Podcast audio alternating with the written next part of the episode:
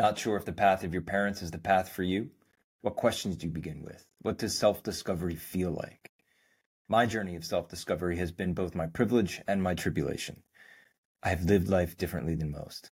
I offer educational sessions on how to pursue your path. Links and contacts are in the bios. Welcome to the Sex and Humans podcast. My name is John David Whalen. This is High with John David series, where we discuss experiences from myself, experiences with clients, experiences with friends about the things that are going on in the global culture. Recently, I was chatting with a few friends, and this literally came up a few times in conversation about relationships, lost relationships, experiences with people that surprised others.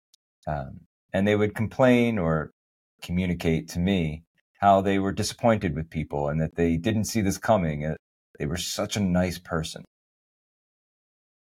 And it dawned on me that nice is not a character trait. Nice is something that people present, something that people put on.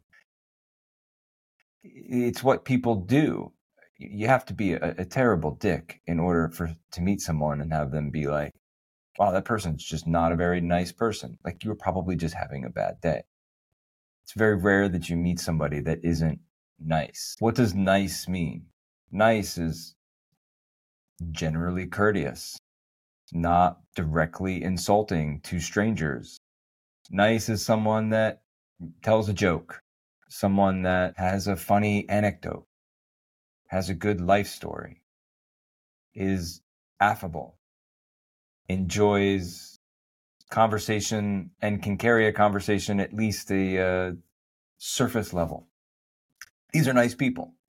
Most everybody in the world you meet is probably nice, unless they specifically, again, are having a really bad day or actively don't like you for some reason. So when we, we talk about nice in the way that we categorize who we become friends with, who we let into our life, who we allow to pass through whatever boundaries we've created in order to protect our own self from not nice people, we make this mistake frequently. We say, I don't understand what happened. And then we get worried because everybody else thinks they're just such a nice guy or girl. And we wonder what we're missing. What did we do to upset them? We forget nice is not a character trait. Nice is not integrity. Nice is not general character. It's not morality. It's not the ability to have a conversation. It's not the ability to debate, not the ability to have an argument, the ability to have empathy, the ability to be courteous in the face of conflict. These are character traits. And when we forget or make all those other character traits synonymous with this general word of nice, we tend to run into people that aren't very nice. People that we are surprised that they manipulate us, surprised that they lie to us, surprised that they don't offer the same courtesy that we would offer to someone. And people slip through our boundaries because we meet them in a snapshot of an experience, a lunch or a brunch or drinks. We're like, ah, this is a nice person. Because they have a job, because they're not completely indignant to strangers and service people. They're nice. This is cannot be a qualifying experience. It's really, really critical at this point in our lives as we develop global culture and as we start to set the standards and limitations of who is permitted to be in the lives of those of us that are experiencing global culture. And as we talk more about global culture, what does that mean? It'll become more and more clear. In general, it's those of us that have exited in some context or left behind, which is the same thing, the culture of our parents, the culture of our nations, the culture of our religions, And that doesn't mean you necessarily have to give up your nationality or your religion, but you're, you're just leaving behind the characteristics of relationship and the lack of boundaries required in many of those based on the commonality of your nationality, your religion, your job, whatever it is that you generally define as who you are before you move into global culture, where you start to figure out exactly who you are. And from that, we decide what we want. And from there, we can decide who can come into our life. And those boundaries need to be more specific than nice. Sometimes my cat is not nice. So when we talk about the global culture and the continuing movement that I see happening all over, I see it happening in Europe, I see it happening in the United States. And again, my focus, because my experience is primarily lived in Western culture, I have been all over the Far East. I have been to India. I have been in other parts of the world that have very different culture than Western culture, which is predominantly defined by uh, Judeo Christian ethics. It's predominantly defined by the world of democratic rule.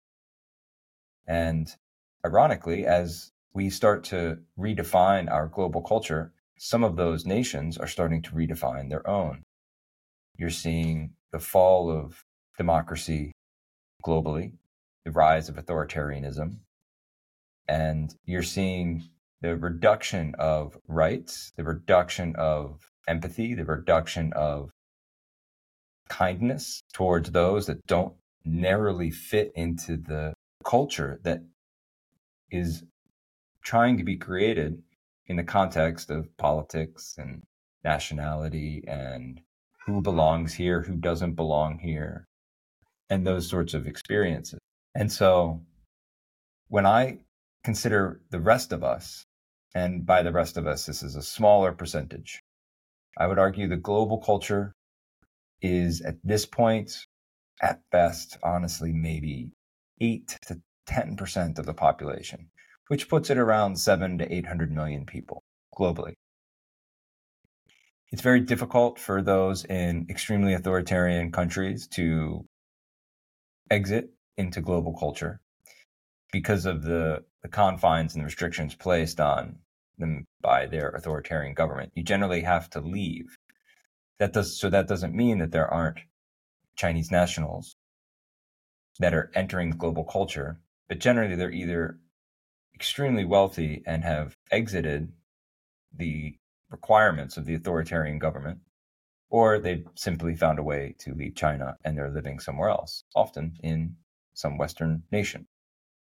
And now they're asking themselves, now what? And so much of this is for that Western civilization experience, which again includes, you know, the United States, most of Europe, uh, Australia, some of South America and Central America. I would argue they're they're growing into these experiences, and you're starting to see it. But one of the critical elements of that is of this global culture is the exposure to a life outside of survivability. So, if you're still trying to survive and your rules and your context for your character and for who gets let into your life, like nice people, if that is still at a level of I need to survive, I need to figure out how I'm going to eat, shelter myself, how I'm going to clothe myself, how I'm going to stay warm or stay cool, depending on the environment.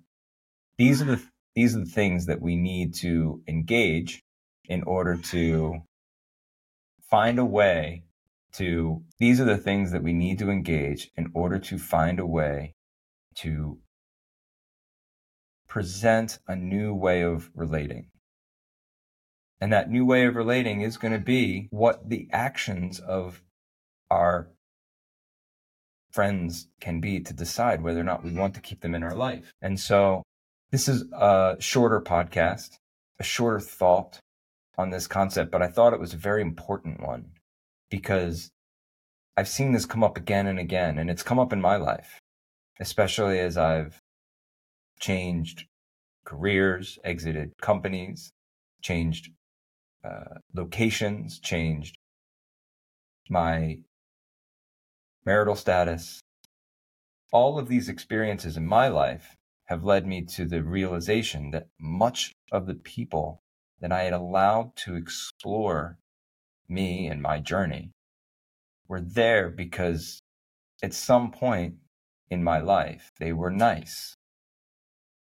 And then suddenly they weren't. And I got confused. I, I, looked at myself. I blamed myself. I thought maybe this was my fault. And in a turn, it was.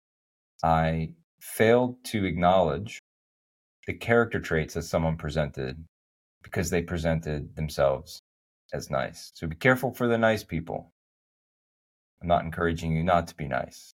I'm just saying when you see somebody that is nice or you hear about somebody, hey, they're really nice. This may be a, an invitation to have lunch with this person. But this is not the bottom line of whether or not this person should be in your life.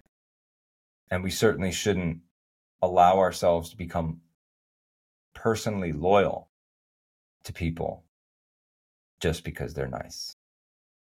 Thank you for listening. This is John David Whalen with High with John David, a podcast presented by Sex and Humans Podcast. Not sure if the path of your parents is the path for you?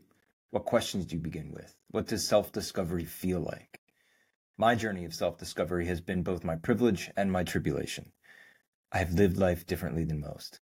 I offer educational sessions on how to pursue your path. Links and contacts are in the bios. Thank you for listening to the Sex and Humans podcast. My name is John David Whalen, powered by Riverside FM